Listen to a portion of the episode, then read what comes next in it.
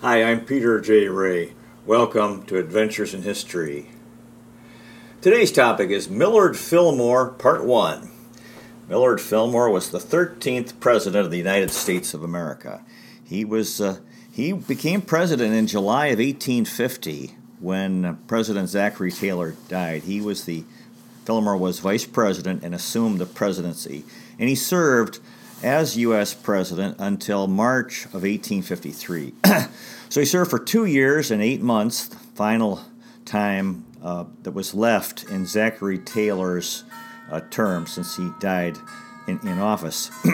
Millard Fillmore was six feet tall, he had blue eyes, and was handsome. He was the son of a, a poor frontier farmer, and he helped his father clear the land and raise crops. His father was a tenant farmer he had a very he had a very uh, tough childhood. Uh, Millard Fillmore's life story is that of rags to riches, a make it in America tale. That he yeah he he he achieved the American dream. He came from extremely humble uh, origins. His father being a tenant farmer had very little education, and he became a big success in life because of through hard work and education and good character. Eventually, he joined the Unitarian Church. Uh, some, some have described Fillmore as uninspiring, but industrious and competent. Also, modest, unassuming, and, and amiable. as U.S. President, he ordered Commodore Matthew C. Perry and the U.S. Navy to sail to Japan and open that country to trade. Japan had been closed to the outside world, and he accomplished that. Millard Fillmore was erect, had very good uh, posture. He always dressed very well, impeccably, as opposed to uh, his running mate in 1848, Zachary Taylor, who dressed poorly.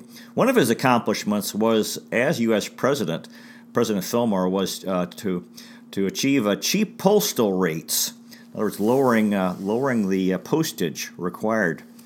And he was a kind man, very gracious and courteous, born in a log cabin.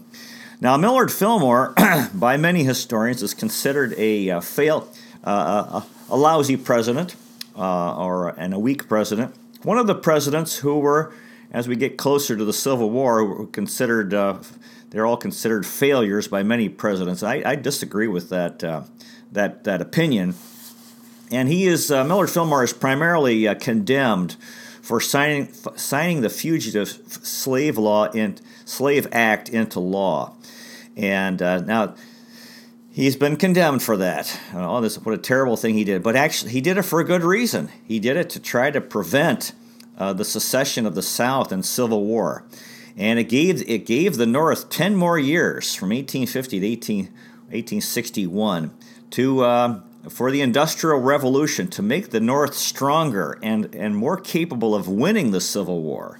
And I, to me, I think uh, Millard Fillmore lived a very uh, amazing life of, uh, of hard work and achievement and good character and uh, tremendous national service, especially to the city of Buffalo. And I think as U.S. president, he did the best he could in an impossible situation. As the slave conflict, conflict over slavery grew worse and worse, and it was just an impossible situation. And he did his best. I don't think anyone could have done better. So I think he deserves credit. This is one of our problems today. We don't give people credit.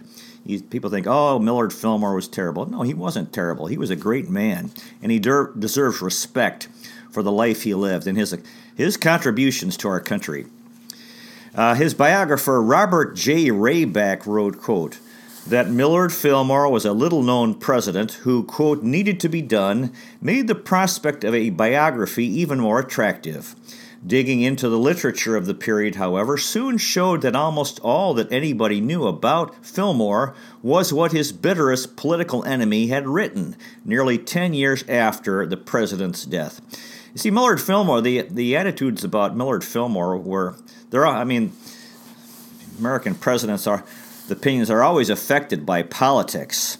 And then when the Civil War came and all the suffering of the war, there, were, there was an interest in looking for blame, blaming people. And uh, Millard, Millard Fillmore was one of the people who were unfairly, in my opinion, blamed for the suffering in the Civil War.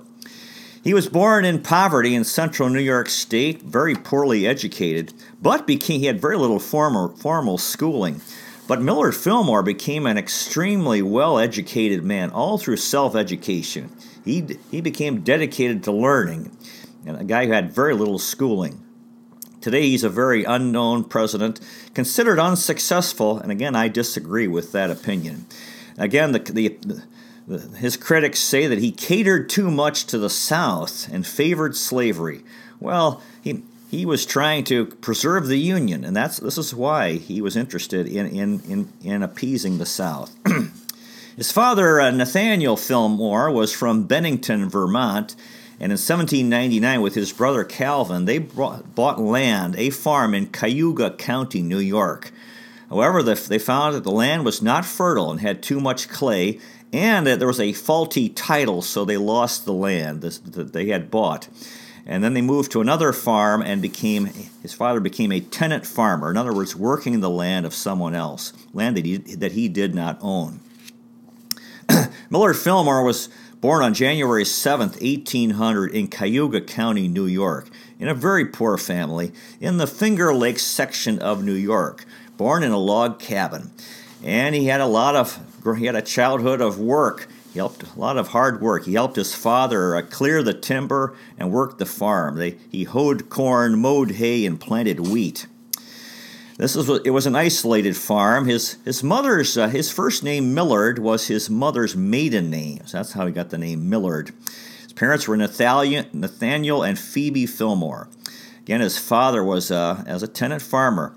Now, as a boy, as a young man, when he was 14, uh, to help the family, Millard became an apprentice in a textile mill. In the work, he was doing wool carding and cloth dressing. So he started uh, working, uh, aside from working at home, working to, bring in money at an early age. Uh, now he did learn how to read and write, but uh, that was about it. And he was very, he was painfully aware of his ignorance of how little he knew, and he dedicated himself to uh, edu- self-education and became extre- an extremely edu- educated man through his own self-efforts, not not through his schooling. The family library that they had as a boy, they had a Bible, a hymn book, and an almanac, and that was it. Again, 1815, he was 14 years old, and he was apprenticed to a cloth maker, and he did that for five years. Uh, when he was 19, he fell in love with a woman named Abigail Powers, who was two years older, and she was a teacher, and he was he was inspired by her to pursue education despite his disadvantages. And he purchased his freedom from his apprenticeship. He had to pay thirty dollars to get out of this apprenticeship. And then he, he bought a diction, he bought a dictionary and became, he became a teacher to raise money. Developed a tremendous love of reading books. Age 17, uh, in the village of New Hope, he, he paid to join a private library and read voraciously. Now, when he was 19, that the textile mill had closed, and he, he enrolled in a local academy, and that's where he met this uh, his future wife, Abigail Powers, who was a teacher. During this time, he became a clerk of the county judge, of the county judge Walter Wood. He was living at home, teaching school, paid off the apprenticeship. Then his family moved to East Aurora near Buffalo. Uh, Fillmore grew to be six feet tall, very handsome, and ambitious. Again, he had met his he met Abigail at this country school, and he said about that quote, "I pursued much of my study with, and perhaps was unconsciously stimulated by the companionship of a young lady whom I afterward married." Yeah, this Abigail Powers changed his life because she inspired him to to uh, to learn and and uh, and that, that even though he hadn't been in school very much, that he could become very educated, and he did. So she really played a major positive influence on his life. He became an apprentice for Walter Wood, and uh, who was a lawyer in Montville, New York, who shoved the first volume of Blackstone's legal commentaries into his hand and said, quote, Thee will please turn thy attention to this. Two months later, this lawyer, Walter Wood, said, quote, If thee has an ambition for distinction and can sacrifice everything else to success, the law is the road that leads to honors. And if thee can get rid of thy engagement to serve as an apprentice, I would advise thee to come back and study law. Fillmore uh, ended up teaching elementary school at, uh, at, to raise money to pay off his apprenticeship. And he was working for this Judge Wood, uh, who owned a number of farms. And uh, one of the jobs Fillmore was doing was evicting tenants who were uh, who had were behind on, on on on the payments they needed to make. And he ended up having a dispute with Judge Wood and quit. And Miller Fillmore said about this Judge Wood that he is, quote, more anxious to keep me in a state of dependence and use me as a drudge in his business than to make a lawyer out of me. So he returned to the farm, uh, and the, the family at this time had moved to Aurora, 18 miles from Buffalo. 1822, Buffalo was on the rise. It had been rebuilt after being burnt by the British in the War of 1812. And this was, Buffalo was eventually became his home. This uh, very important port on Lake Erie, uh, where the Erie Canal would empty into Lake Erie. Miller Fillmore took this uh, he took the teaching job, as I said, became a clerk in Buffalo, later in the law firm of Asa Rice and Joseph Clary. He was very well liked. People liked Millard Fillmore because he spoke well, he dressed well, had a positive attitude, his opinions and manners, good manners, a hard worker. He was sound and steady. And the common saying became, quote, if Millard Fillmore goes for it, so do I. By 1823, Millard Fillmore had been admitted to the bar to practice law in New York State. He won the friendship of a county judge and studied law in his office. And then he opened his own law office in East Aurora, New York. He was, he was insecure in Buffalo and returned to East Aurora because there were no lawyers there, so he could be the he could provide all legal work. Uh, again, he had he had moved to Buffalo, spent some time there, was kind of intimidated uh, again, he taught school, studied law. He was uh, described as cautious, conservative, serious, studious, and hardworking. And then again admitted to the bar in Buffalo, but returned to East Aurora because he was intimidated by the big city. And see, he was a young man, insecure, lacking self confidence, and had this uh, background of poverty.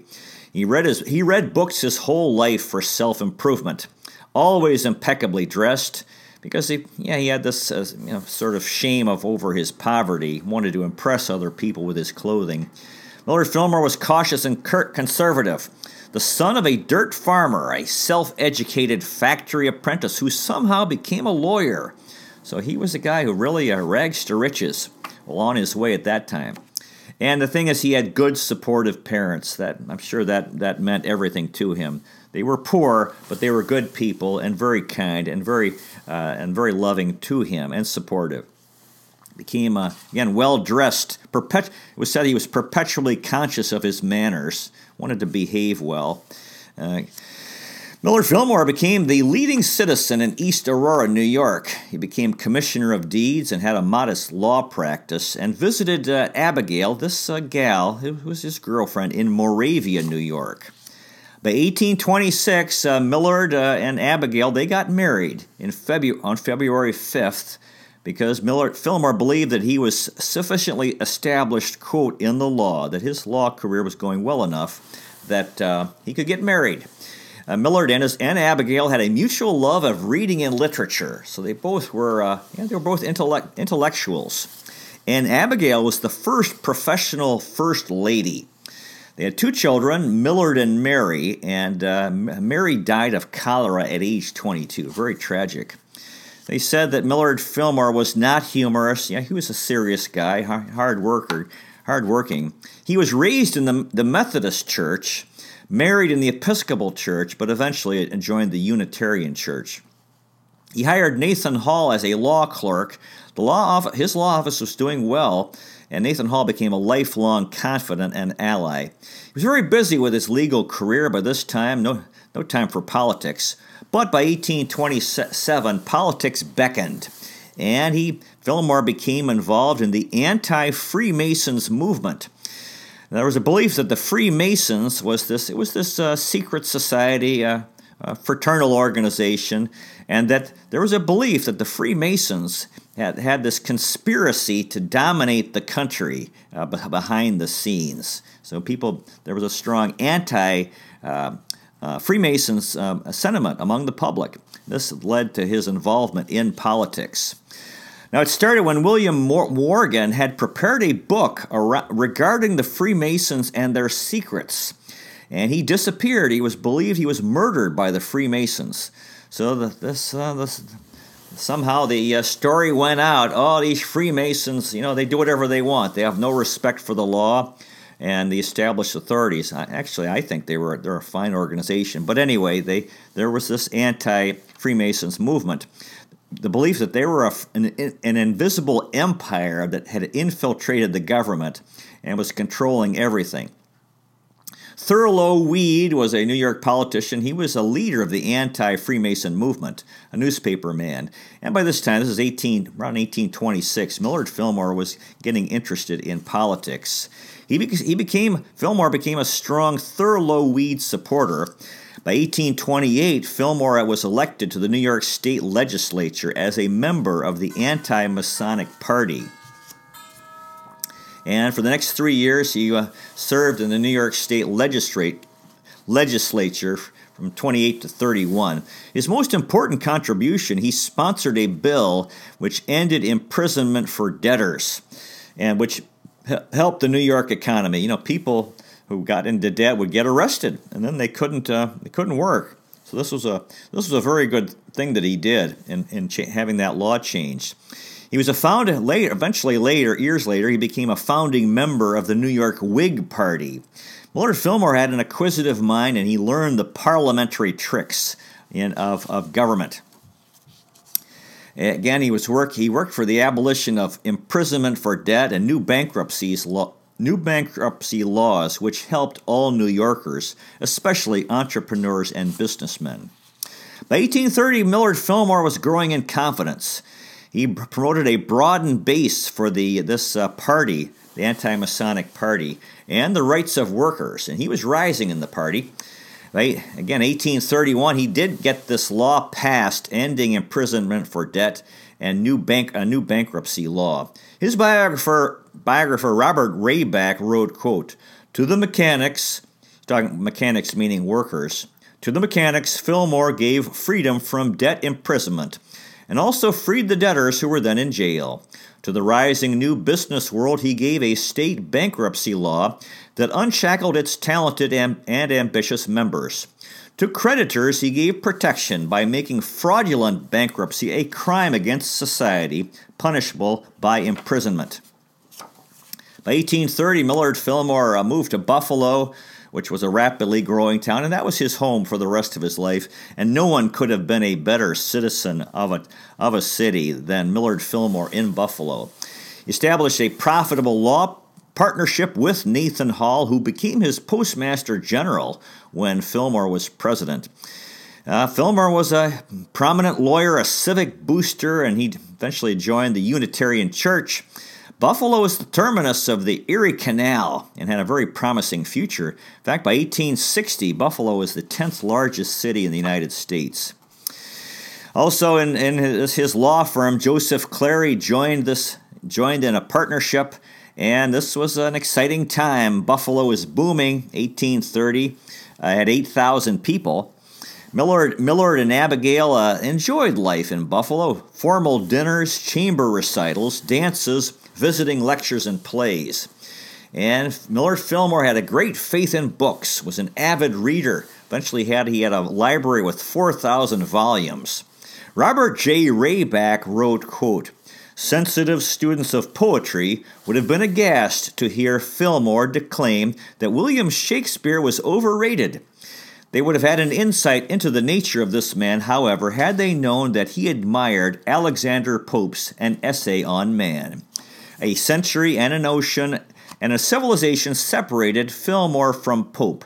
Yet the two had something in common the poet's demand for greater simplicity in verse, the neat, measured, exact, regular, heroic couplet found a kindred spirit in, in Millard Fillmore's simple, untortured exposition. Millard Fillmore and his wife Abigail talked easily and with knowledge upon a wide variety of subjects, including contemporary authors. In Buffalo's social gatherings, they were conversational gems. Robert J. Rayback continues, quote, The teacher in Millard Fillmore, or possibly the idealist, could not be confined to hearth and friends. His temperament destined him forever to promote libraries, learning, and knowledge.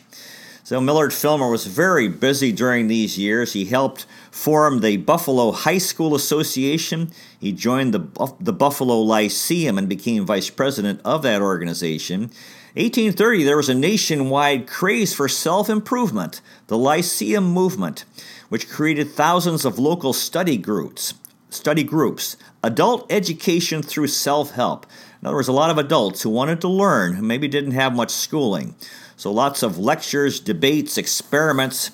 Uh, Millard Fillmore had a collection of rocks and plants, and he agitated for better public schools and, and libraries. Fillmore donated his many of his books to the local library. Again, they joined they joined the Unitarian Church in 1830, became lifelong members of that church. Millard Fillmore was a loyal champion of Buffalo. He promoted, a, he promoted the fire department, the digging of wells, buying fire engines, the elimination of fire hazards. Robert J. Rayback wrote, quote, His townsmen began to recognize him as a person of unassailable integrity. His law practice, meanwhile, developed his financial abilities, and the city fathers saw him as the person to handle testy situations. So his, by 1832, his law practice was going very well with Nathan Hall, who was his good friend. Solomon Haven also joined the law firm. By 1831, the anti-Mason party was dying, uh, largely due because President Andrew Jackson was a Freemason. By 1832, Millard Fillmore was elected to the U.S. Congress House of Representatives rep- from New York State. And uh, by, by this time, uh, he joined the Whig Party, became a protege of Daniel Webster.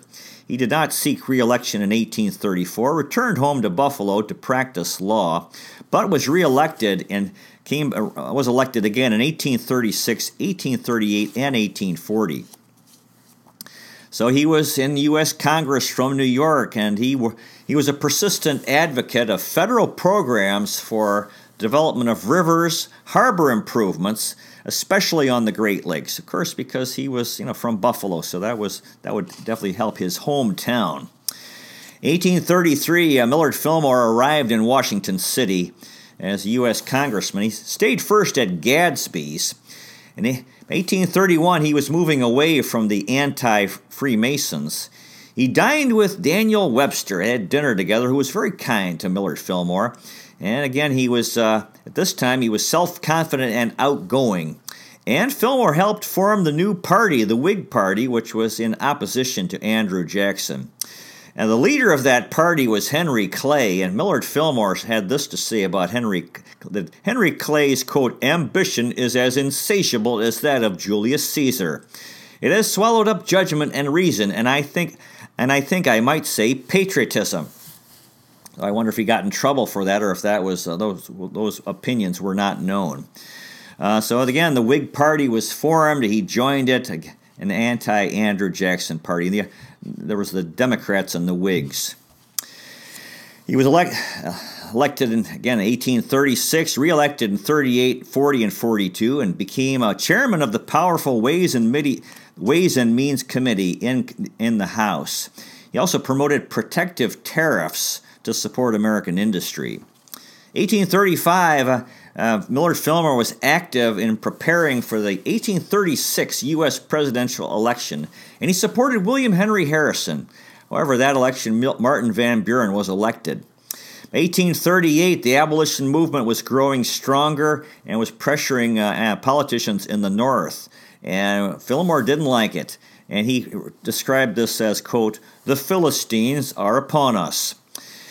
Millard Fillmore was against uh, and was against professional politicians, in other words, guys who made their living from politics, and he said, quote, "He is miserable whose happiness hangs on a prince's favor, but he is not only wretched but infinitely degraded, whose means of support depends on the wild caprice of the ever-changing multitude."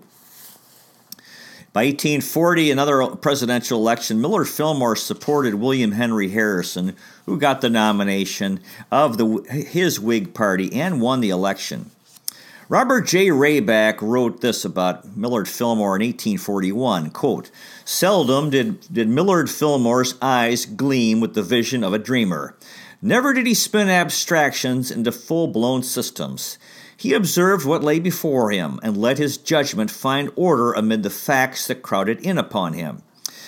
Again, Fillmore uh, favored the tariff to protect American industry, and by this time there was less opposition in the South because, because of the cotton mills in the South, which benefited from the tariff.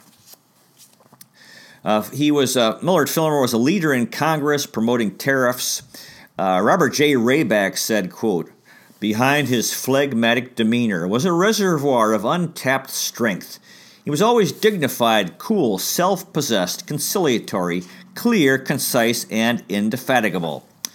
By 1843, uh, uh, Fillmore ret- retired from Congress, returned to his law practice in Buffalo, and he was having a struggle with William Seward and Thurlow Weed, who controlled the New York Whig Party.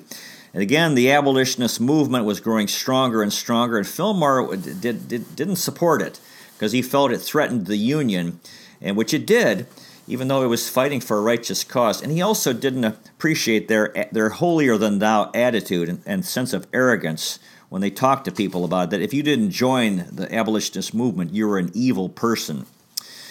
1843, uh, John Quincy Adams, former president, visited Buffalo, and he said this quote, I cannot forbear to express here my regret at Millard Fillmore's retirement in the present emergency from the councils of the nation.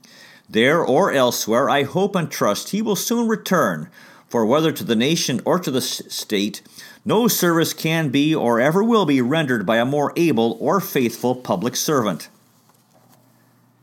Well, that, well, that concludes today's presentation. We'll continue next time with the uh, part two of the life of the life and times of Millard Fillmore, the 13th U.S. president.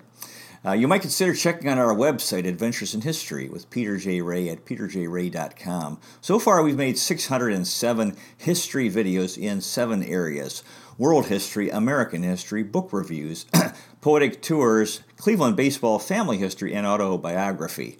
You also might consider checking out our podcast, Adventures in History. Thanks so much for watching. Really appreciate it. God bless you. Take care. And I'll see you next time. Hi, I'm Peter J. Ray. Welcome to Adventures in History. Today's topic is Millard Fillmore, Part 2. Millard Fillmore was the 13th President of the United States. We stopped last time in 1844. Millard Fillmore had uh, risen from, from poverty, very humble origins, eventually lived in Buffalo, New York, and established himself as a very successful lawyer. He really uh, became a self educated, very well educated and self educated man and had very good character and did all kinds of things for Buffalo, New York. And then was elected to Congress and was become developing a very positive reputation in Congress, serving his district from, from New York. In 1844, he sought the Whig nomination for president, for vice president rather. He was a member of the Whig Party uh, he was not nominated, uh, but, but he was nominated for governor of New York by the Whig Party, but lost in the election. Uh, there were a lot of German immigrants, and the, uh, their votes were important. And the Whigs were considered anti foreign and anti Catholic, and this is one of the reasons he lost that election. After, the, after losing, Fillmore said, quote, All is gone but honor. In 1846, uh, he founded the University of Buffalo and became the chancellor. Really good. Buffalo was a bottleneck for Great Lakes shipping. Uh, there, there was harbor improvement was needed, and there was no federal help. So he was hoping that, or pushing for that, so that these ships could pass through more quickly and un, uh, unload their cargo. His biographer, Robert J. Rayback, wrote about Fillmore. He said that, quote, he had a, quote, a, nas- a natural cast of mind that preferred business to show, a love of labor, a fondness for mechanical work, and a compulsive natural grasp, united to great capacity for details, energy, and inventiveness. By 1848, uh, he was the comptroller of the state of New York, elected in 47, and so he moved to Albany since that was a state uh, job, state position. Robert J. Rayback wrote, quote, he plainly saw that henceforth his life was not to be passed in the quiet practice of law, but in the full blaze of public life, where he was to be a prominent actor. That same year, 1848, his son Millard Jr., whom they called Powers, uh, started uh, college at Harvard.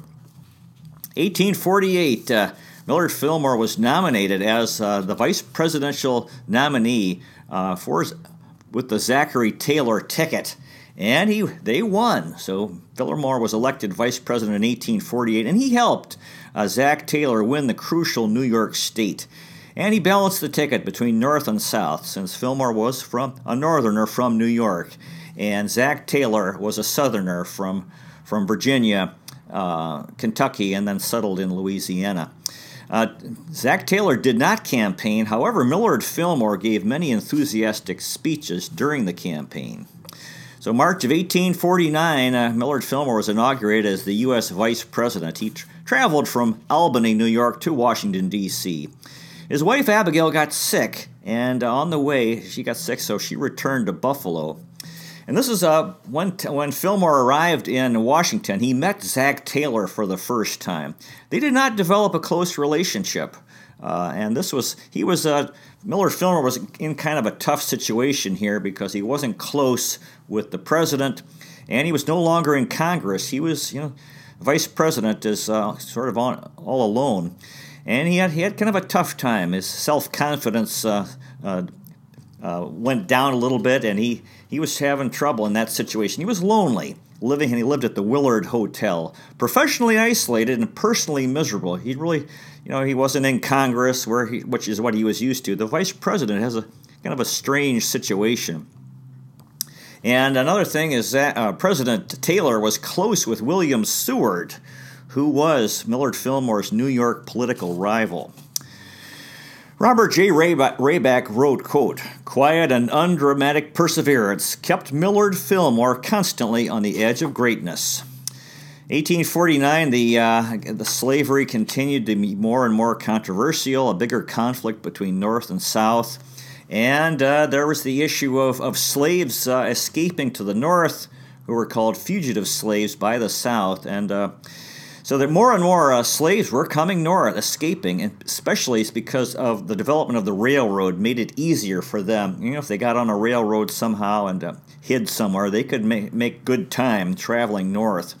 Since 1830, the, the rise of railroads, much easier for slaves to escape by railroad. And, and that was true for Frederick Douglass in 1839, who, who got on a train in Baltimore and came north. Now in the north, there was uh, there, and actually at this time there were uh, there was uh, slave catchers coming north trying to hunting fugitive slaves, and people in the north really hated that. The abolition movement uh, was growing stronger, and as I said, the Northerners hated slave catchers roaming around. The thing is, there were lots of there were there was a large uh, free black population in the North, and they were afraid that they would be taken uh, back into slavery. They would these slave catchers would say, "All right, uh, you're a, an escaped slave," then we're they'd grab the guy and take him back. 1850, there was this uh, plenty of uh, lots of uh, political uh, debate and con- they called it the Compromise of 1850, plenty of debate over various very important issues, and the key characters included Henry Clay, Daniel Webster, John C. Calhoun, and Jefferson Davis. Folks in California and New Mexico wanted to join the Union as free states. And this uh, upset folks in the South because uh, this would tip the balance in, in, uh, in the Senate toward the North. And there was talk of secession in the South if that happened. July of 1850, uh, President Taylor died, and that meant that uh, Millard Fillmore became the 13th, pre- 13th president upon the death of the president. And uh, he completely changed uh, Zach, uh, uh, President Ty- Taylor's cabinet. And so this was really something. The clothmaker's appre- apprentice became U.S. president.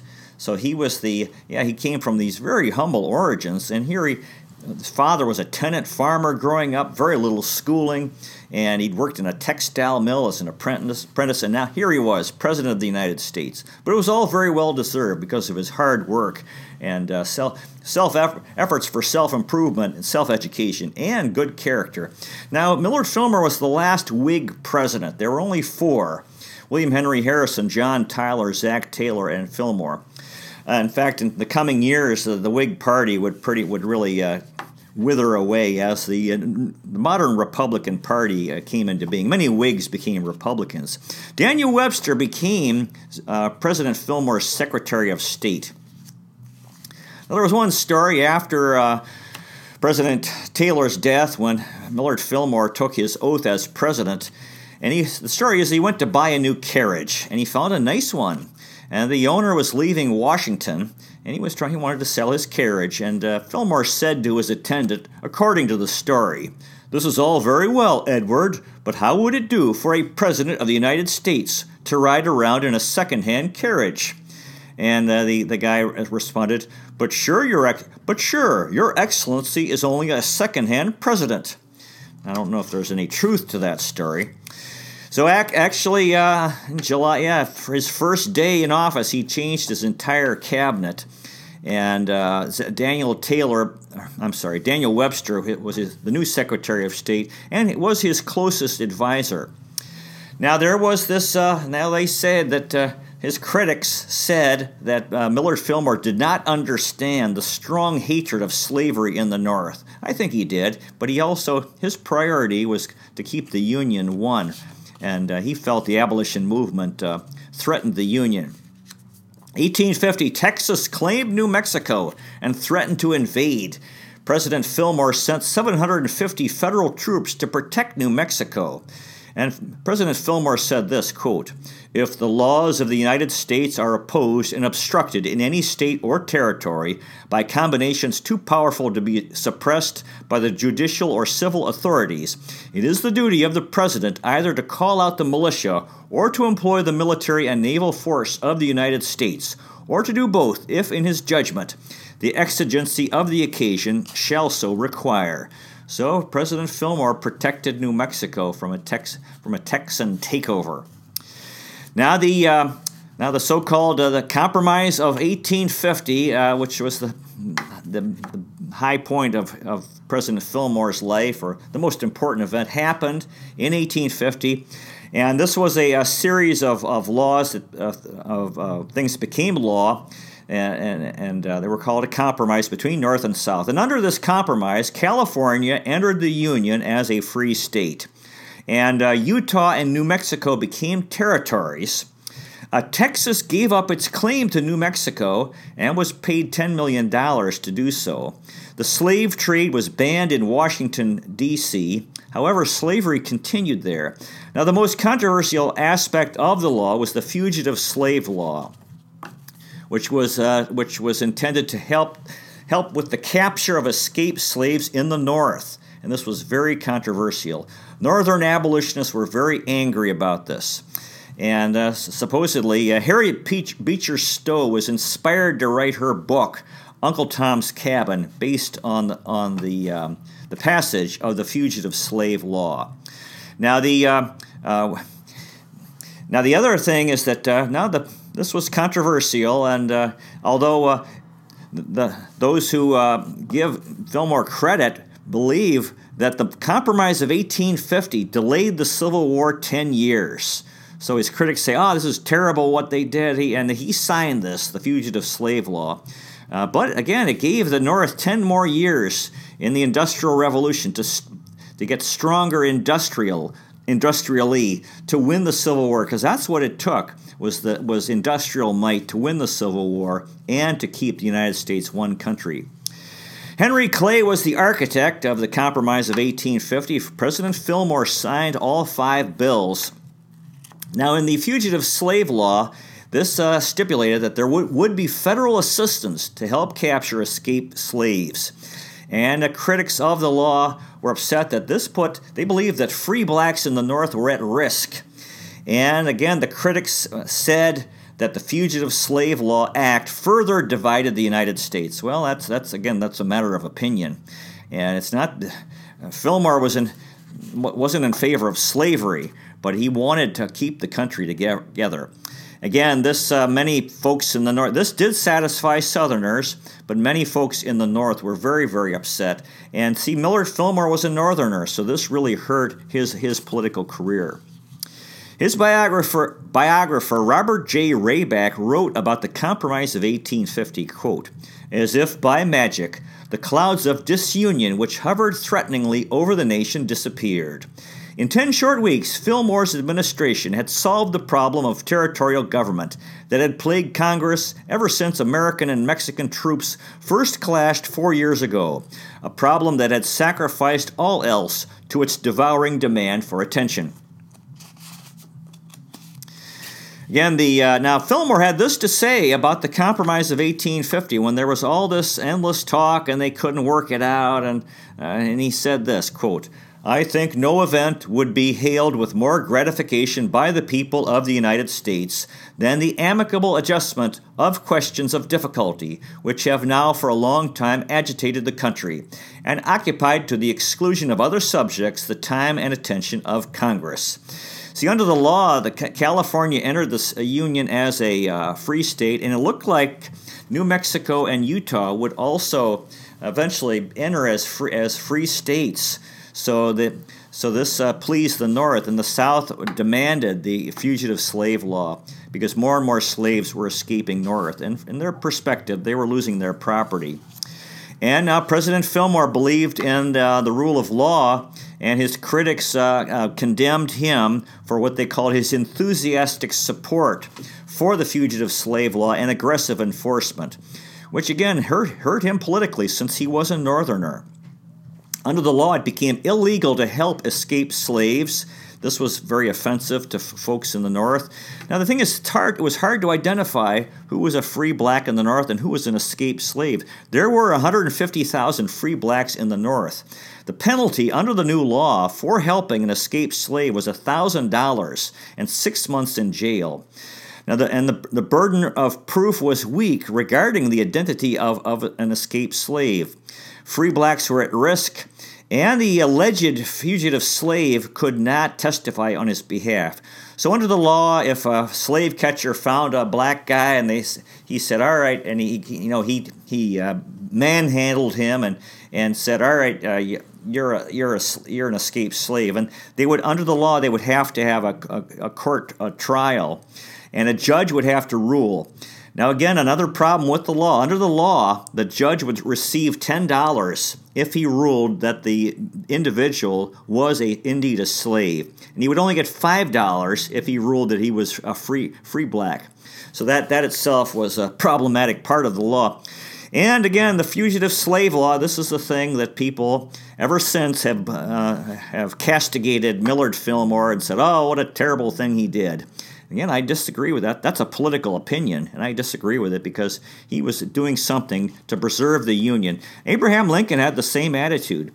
You know, he did, also didn't like uh, slavery, but but he believed he didn't want the country to break up, and that's why Millard Fillmore signed the law to keep the country one and from breaking up.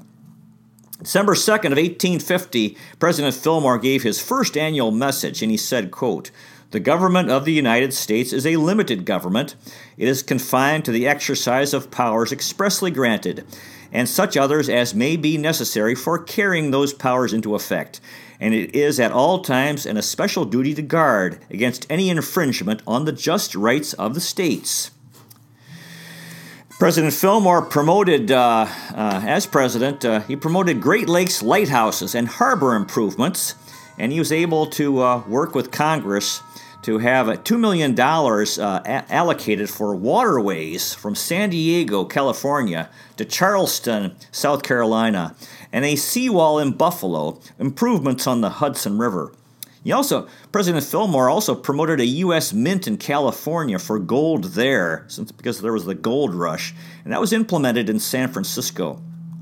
He worked to reduce postage rates from 5 to 12 cents to 3 cents everywhere but the West Coast, and from 40 cents to 6 cents for letters or for mail going to the West Coast. And this was a wonderful thing because it stimulated commerce and communication, really helped people c- communicate, helped people learn more because there was lots of a lot of newspapers being printed.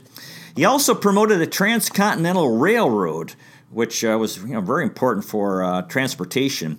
He negotiated. President Fillmore negotiated for the release of Hungarian patriot Louis Kossuth from a Turkish jail, who was in jail in Turkey, course, because well, Hungary was close to the part of the Ottoman Empire. He also signed a treaty with Switzerland. Millard Fillmore had a lifelong fascination with foreign places, again because of his he became a, such an educated person, very very curious, and read a lot of books. He's very interested in foreign places and cultures. He loved books, maps, and geography. Always wanted to expand his knowledge. Yeah, he became, as vice president, he was regent of the Smithsonian Institute, and again earlier he had gained a charter for the University of Buffalo. Now, at that time, uh, Japan was closed to the outside world. They called it the Hermit Kingdom. They, they, there was, they didn't, the Japanese did not want relations with other countries. And uh, President uh, Fillmore, uh, he, he, he spearheaded an effort to open Japan to the outside world by sending Commodore Matthew Perry and the U.S. Navy to Japan on a mission to attempt to, to get the Japanese to open up to the outside world and, and trade with foreign countries. So Fillmore, President Fillmore wrote a letter to the uh, Emperor of Japan and uh, they prepared this trip, and he gave all every encouragement he could to Commodore Matthew Perry.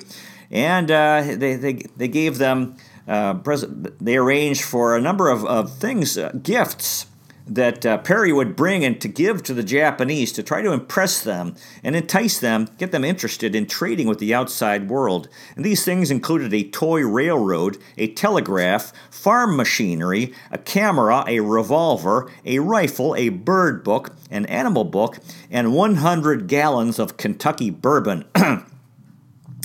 Fillmore's uh, choice of he he chose Matthew Perry, and it was a wise choice because Perry did a good job, and they and, and mission the mission was accomplished, not under President Fillmore's time, but it was initiated by him and became a became a became a reality. Japan did open to the outside world.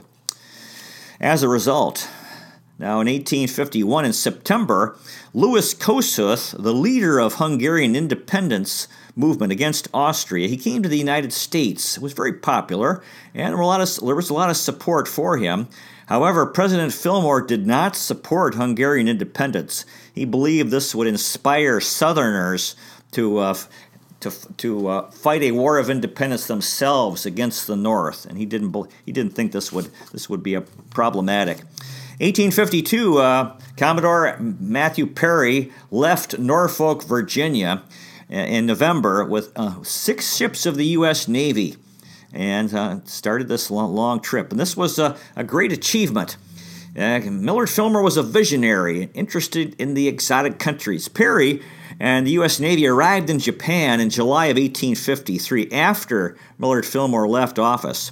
In 1854, a U.S. Japan treaty was signed under the leadership of President Franklin Pierce, so that became a reality. Also in 1851, the French had tried to make a Hawaii a French colony, and President Fillmore had opposed that and helped preserve Hawaiian independence.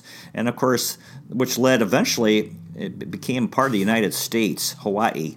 August of 1851, Narciso Lopez was added again with 400 men. He sailed from New Orleans to Cuba, attempting to conquer Cuba, uh, which was a Spanish colony, and have it become a, a, a, U.S. slave state. And this mission was a disaster. Half of the uh, half of the guys were killed. There was fighting with the Spanish army. 50 Americans were arrested and executed in Cuba. 160 prisoners were sent to Spain. There were riots in New Orleans, and the Spanish embassy was attacked. Eventually, of course, the U.S. did take uh, uh, Cuba in 1898.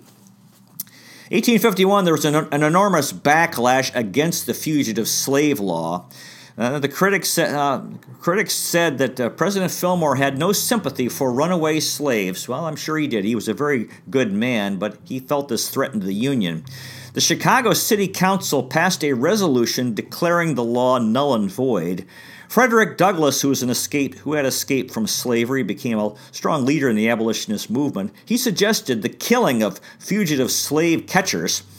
Uh, there was a lot of resti- resistance in the North to the law, and this actually stimulated the abolition movement. And Millard Fillmore hated abolitionists. He f- believed they, he, he knew their cause was right, but he believed it threatened the country, break up the country. And again, they were they were arrogant, and this was a real problem. The way they, if you didn't support them, they condemned you as evil. The Compromise of 1850 uh, the whole purpose was to fight the Southern secession movement, and that that uh, that succeeded. Again, this uh, another thing is those who had those who helped escape slaves uh, were charged with treason. However, there were no convictions. No convictions. In 1851, Supreme Court Justice. Uh, uh, the, the Supreme Court Chief Justice had this to say about one treason trial. Treason meaning tre- treason for helping escape slaves in the North. Quote, Did you hear it? Three harmless, non resisting Quakers, and eight and thirty wretched, miserable, penniless Negroes, armed with corn cutters, clubs, and a few muskets, and headed by a miller in a felt hat, without a coat, without arms, and mounted on a sorrel nag, levied war against the United States. Blessed be God that our Union has survived the shock. Millard Fillmore, relent- uh, again, his critics charged that he relentlessly pursued prosecution of Northerners who interfered with the Fugitive Slave Act. And this was in, the, uh, in, in an atmosphere of Northern anti slavery hostility. Well, it was the law, and he believed in, in the rule of law. Now, his uh, wife Abigail, she struggled with her duties as First Lady because of poor health and their daughter Mary stepped in and very often served as uh, in her behalf as First Lady. In 1851, the Library of Congress caught fire, and uh, they had a bucket brigade to try to put it out. And Millard Fillmore and his cabinet got in the bucket brigade, handing buckets of water to help put out the fire. Also, 1851, Abigail found no, no dictionary or Bible in the White House. She saw, well, this is no good. And so she started Abigail Fillmore started the White House Library, and Millard was able to get uh, $2,000 from Congress for that purpose. Abigail also convinced her husband, Millard Fillmore, to end flogging in the Navy, flogging when they would beat guys for, uh, for misbehavior. 1852, Harriet Beecher Stowe's uh, uh, classic novel, Uncle Tom's Cabin, was published and became a sensation. Uh, in the story, there's this story of a barefoot slave, Eliza, jumping from ice floe to ice floe on the Ohio River. Because if she if they, she was going from Kentucky to Ohio, oh, Kentucky, a slave state, and if they got into uh, Ohio, they were free. Uh, so that's why you know the, the, the Ohio River was so important for them, crossing the Ohio River. In this novel, Simon Legree is this uh, vicious plantation overseer, and Uncle Tom is this is the uh, is really the hero in the book. He's resilient and saintly. It's too bad Uncle Tom uh, became a, a, an object uh, of scorn. It's like a, a, derogatory word, but it's actually uh, uh, he was he was actually the hero of the book. It's too bad. Uh, the book the book sold three hundred thousand copies in one year and fueled the anti-slave movement, the abolition movement. 1852, there was direct train service between New York City and Chicago, which started that year. So that was really the, the transportation revolution was continuing. Also in 1852, the at the White House, the cast iron stove was re- replaced the open hearth fireplace cooking. 1852, Daniel Webster wanted to run for president. However, one but he was he was an old guy, and and one observer said that Webster was a quote poor decrepit old man whose limbs could scarcely support him, whose sluggish legs were somewhat concealed by an overhanging abdomen. Now, in the presidential election of 1852, there was strong support in the South for Millard Fillmore for reelection, and he was a strong candidate. Uh, the other another candidate uh, was uh, in the Whig Party was Winfield Scott, who was a Mexican war hero. And at the Whig at the Whig convention, Scott Winfield Scott got the nomination for president and defeated Millard Fillmore. For, so Fillmore did not receive the Whig Party nomination in 1852. The Democrats nominated Franklin Pierce. Uh, again, he was uh, didn't get the nomination. Um, actually, that same year, Henry Clay and Daniel Webster died, so that was really the end of an era. And in November, the Democrat Franklin Pierce was elected as the 14th president. President Fillmore's final message to Congress in December of 1852, he said, quote, called by an unexpected dispensation to a position of higher trust at a season of embarrassment and alarm, I entered upon its arduous duties with extreme diffidence. I claim only to have discharged them to the best of a humble ability, with a single eye to the public good, and it is with a single eye to the public good that I leave the country in a state of peace and prosperity. So, March of 1853 was the end of Millard Fillmore's presidency and the inauguration of Franklin Pierce. Abigail was uh, sick. She got sick at the inauguration from the cold weather, and she died a month later. Very, very tragic. Now, President Fillmore was, was planning to return home to Buffalo for his legal for his legal to continue with his legal practice. On his last day as president, uh, Congress authorized the Transcontinental Railroad Survey, which is which is what he had worked for and promoted. Well, that concludes today's presentation. We'll wrap up next time the life of life and times of Millard Fillmore. Hope you have a good history book to read, or or have one, or find one. There's so many amazing history books that have been written. You might consider checking out our website, Adventures in History with Peter J. Ray, peterjray.com. So far, we've made 608 history videos in seven areas world history, American history, book reviews, poetic tours, Cleveland baseball, family history, and autobiography. You also might consider checking out our podcast, Adventures in History. Thanks so much for watching. I really appreciate it. God bless you. Take care. And I'll see you next time. Hi, I'm Peter J. Ray. Welcome to Adventures in History. Today's topic is Millard Fillmore, Part 3 Buffalo, Buffalo, New York, Community Servant. We stopped last time in 1853. Millard Fillmore's uh, presidency came to an end in March. He was the 13th president. And at the inauguration of Franklin Pierce, his successor, uh, Ab- his wife, Ab- Fillmore's uh, wife Abigail, got sick. They were planning to go uh, return to Buffalo, and uh, so they, they delayed their return, and uh, and she did not recover. She died a month later in Washington. And so this was devastating to Millard because his uh, they were very, they had a very good marriage. And he had this to say after his wife died, quote, For 27 years, my entire married life, I was always greeted with a happy smile. Abigail died on March 30th, 1853. Uh, Millard Fillmore biographer Robert J. Rayback wrote, quote, The next day the grief-saddened saddened family left with her remains for Buffalo and buried her the following day. All plans for trips and politics all worries about employment and dignity, all thoughts of stately homes dissolved before the spectacle of death. Retirement was to be a horrible loneliness. the following year, in July of 1854, Millard Fillmore's daughter, Mary, died as well at age 22. So this was a real, really devastating, losing his wife and his daughter. She was often the official White House hostess because her mother was, was sick. Robert J. Rayback wrote, quote, Millard Fillmore's grief was boundless. He loved his daughter almost to the point of dotage. In Washington, she had been a great comfort and had frequently acted as his hostess when her mother was indisposed. Since her mother's death, she had taken on the task of running the household. Well, in his grief, uh, Fillmore decided the following year to take a uh, one year grand tour of Europe and the Middle East.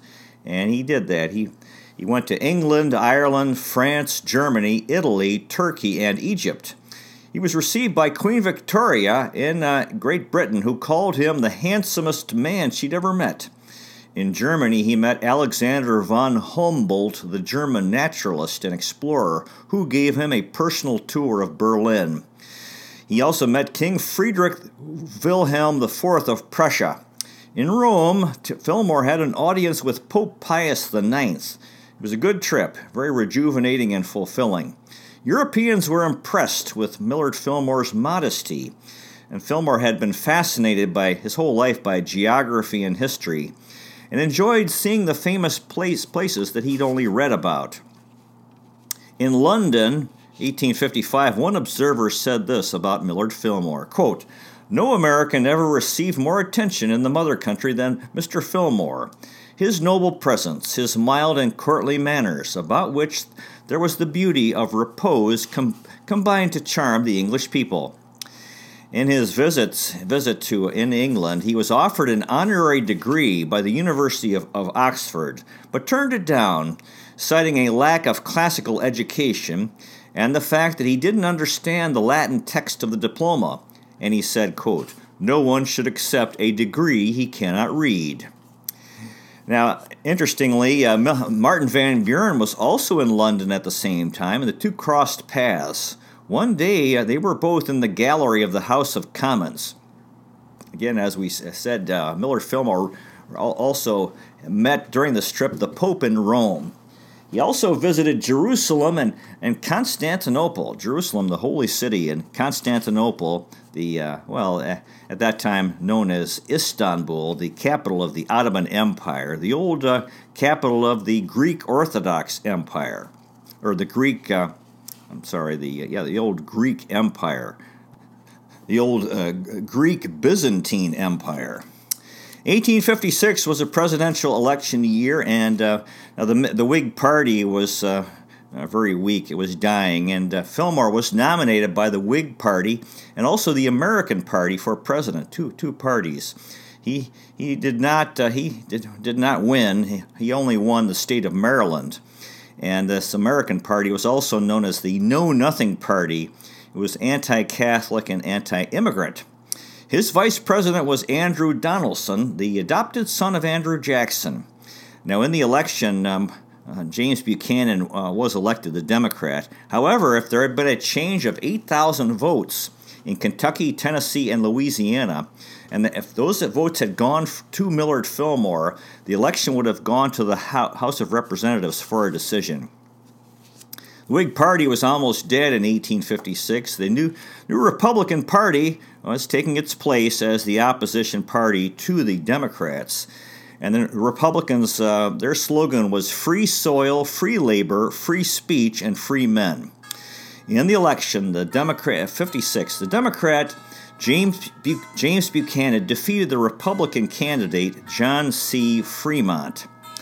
1856, Millard Fillmore had this to say, quote, As an American, I have no hostility to foreigners.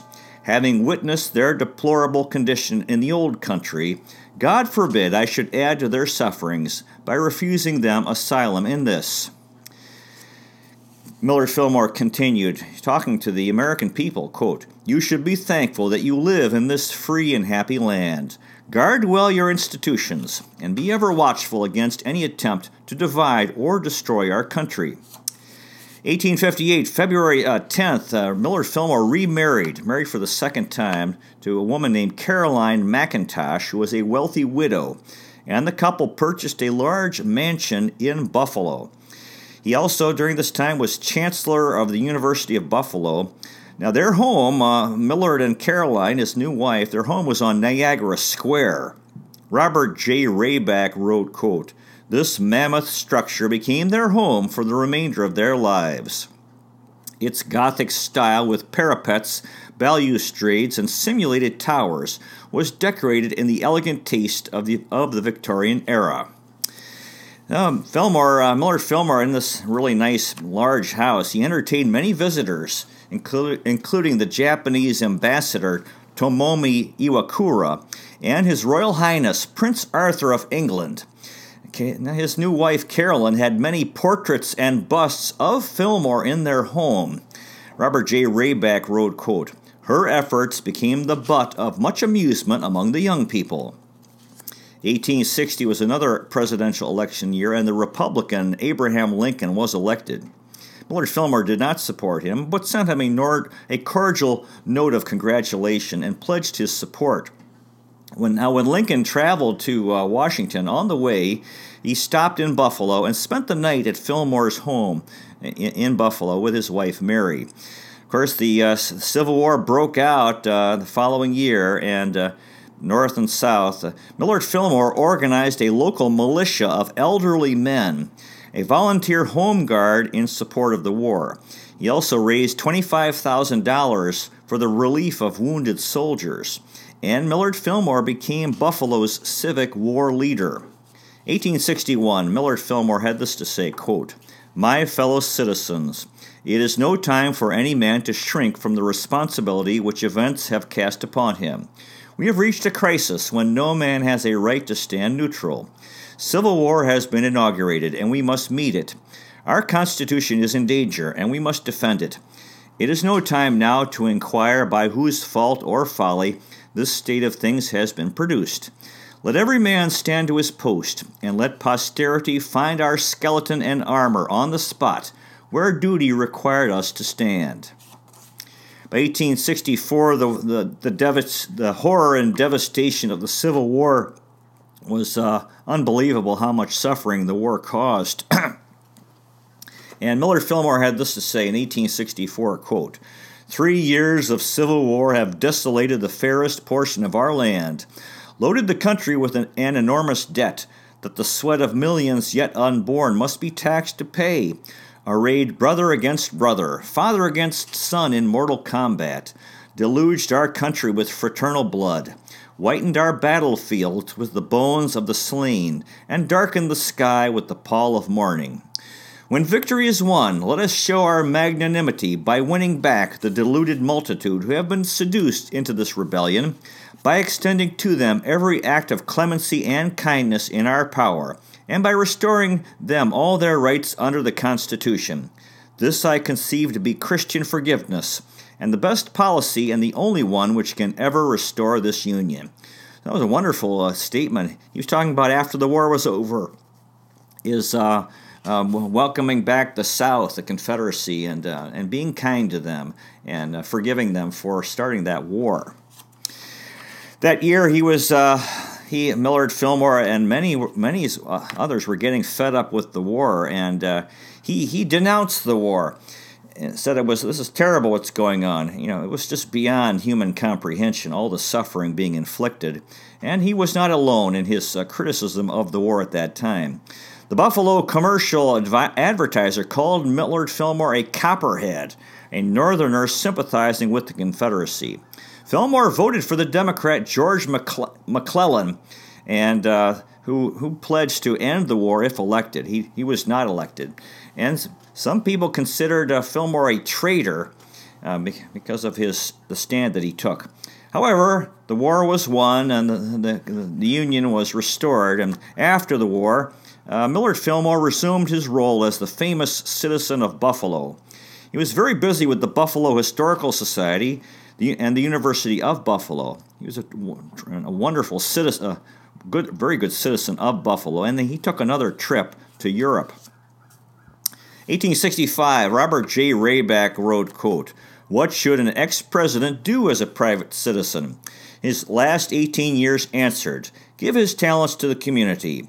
From 1856 onward, his handsome figure stalked Buffalo purposefully as he made his rounds from committee to committee in search of action to improve his city.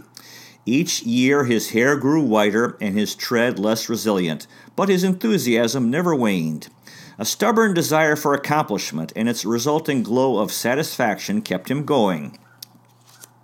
Robert J. Rayback continued, quote, Few things were closer to his heart than the desire to see Buffalo prosper. In 1862, Buffalo became the third U.S. city, American city, to establish a permanent art museum, and Millard Fillmore was the driving force. Robert J. Rayback wrote, quote, Probably no other civic cause won his affection as thoroughly as the Buffalo Historical Society. For weeks at a time, it seemed to possess his life. Now, back in 1847, when he, he had worked to establish the University of Buffalo, Millard Fillmore had this to say, quote, Why should a father be compelled to send his son to some eastern village uh, or distant city to give him a liberal education? Can it be that this proud queen city of the lakes, into whose lap is poured the commercial wealth of eight states, cannot maintain a single college? Are our crowded wharves and glutted warehouses mere mockeries of wealth? No, our numerous and costly temples for religious worship show what Buffalo, Buffalo can accomplish when its sympathies are enlisted in a good cause. In 1866, uh, Millard Fillmore welcomed visitors to him, his home, including General William Tecumseh Sherman and President Andrew Johnson. 1874, February 13th, Fillmore, Millard Fillmore had a stroke while shaving Two, two weeks later, he had a second stroke, and on March 8th, he died. His funeral procession went from the mansion on Niagara Square down Delaware Avenue to Forest Lawn Cemetery, and an obelisk was erected at his grave. A generation later, a Millard Fillmore statue was erected at City Hall on Niagara Square. He died at March 8th at age 74 in, in Buffalo, and President Ulysses S. Grant gave a eulogy and said, quote, The long continued and useful public service and eminent purity of character of the deceased ex president will, re- will be remembered beyond the days of mourning, in which a nation will be thrown by the event which is thus announced. Reportedly, Millard Fillmore's last words were, quote, "The nourishment is palatable." After he'd been he was eating some some soup. Again, he was buried in the Forest Lawn Cemetery in Buffalo. Millard Fillmore had this to say at one point, quote, God knows that I detest slavery, but it, it is an existing evil for which we are not responsible, and we must endure it and give it such protection as is guaranteed by the Constitution, till we can get rid of it without destroying the last hope for free government in the world. Millard Fillmore was a visionary. He he, uh, he worked for the Transcontinental Railroad, which uh, Ab- President Abraham Lincoln began. He worked to open Japan to the outside world and trade with other countries, and that was accomplished under President Franklin Pierce. He worked for the, uh, for the U.S., uh, for, for Hawaii to become a part of the United States, and that happened under President William McKinley. And he also promoted a Central American canal, which was started under Theodore Roosevelt. He was very busy with his uh, civic affairs in Bu- Buffalo, his, his, his uh, community service in his retirement. And his favorite activity was, was working for the Buffalo Historical Society. He was a big Buffalo booster. He had this to, Millard Fillmore said this quote, Buffalo is destined by its position to be what Alexandria and Venice were Again, there's a pink granite obelisk at his grave. A small crowd of Millard Fillmore cultists, uh, supporters of Fillmore, gather at every year his grave on his birthday. This continues to, to the present time. One of his biographers, Richard Norton Smith, said that Millard Fillmore is, quote, best known for being one of the least known presidents. Now, the statue at City Hall, which uh, was uh, erected for him, Robert J. Rayback described it and wrote, quote, Beneficently, it looked out over the community which he helped create and which shaped his destiny. Eloquently, eloquent, eloquently, it spoke out part of the story of his life. In its stony coldness, however, it could not reveal the warmth and wisdom with which he had defended the Union. For this for these uh, three vid- talks, these three videos, I read three uh, bi- biographies of Millard Fillmore. The Remarkable Life of Millard Fillmore by George Pendle, 2007. Millard Fillmore by Paul Finkelman, 2011. And Millard Fillmore, Biography of a President by Robert J. Rayback, 1959. Now, in conclusion, Millard Fillmore is, is considered by most historians a failure, a weak president, and I couldn't disagree more with that, uh, with that analysis. He was president at an impossible time in American history. If Abraham Lincoln had been president at, during that time, I don't think he could have done any better. Was, the country was headed towards civil war, and nobody could have stopped could have stopped it. Uh, unless unless the abolitionist movement had backed off and maybe uh, and, and, then eventually slavery would have ended. At any rate, the war happened, and blaming Millard Fillmore for the war. Now, he came from a very humble background uh, of, of, of, of, poverty growing up, and it really achieved, uh, you know, the American dream. Was a very, very well educated man through through self education, almost no formal schooling, no high school diploma, no college, but he became extremely knowledgeable. And nobody could have been a better citizen for Buffalo, New York. And then all the things he did for the country, the various things mentioned, the Transcontinental Railroad, opening Japan to trade, uh, the um, uh, other things, including uh, promoting the Panama Canal. Now, the uh, the thing that uh, he was blamed for, the signing into law the Fugitive Slave Act, he did that to to help preserve the Union. And ever since he's been blamed, well, I think that's just uh, that's uh, that's an opinion, and a political opinion. And there's no reason for, for that to, to continue up till now. Political opinions are often expressed and then seem to become written in stone as fact when they're not fact.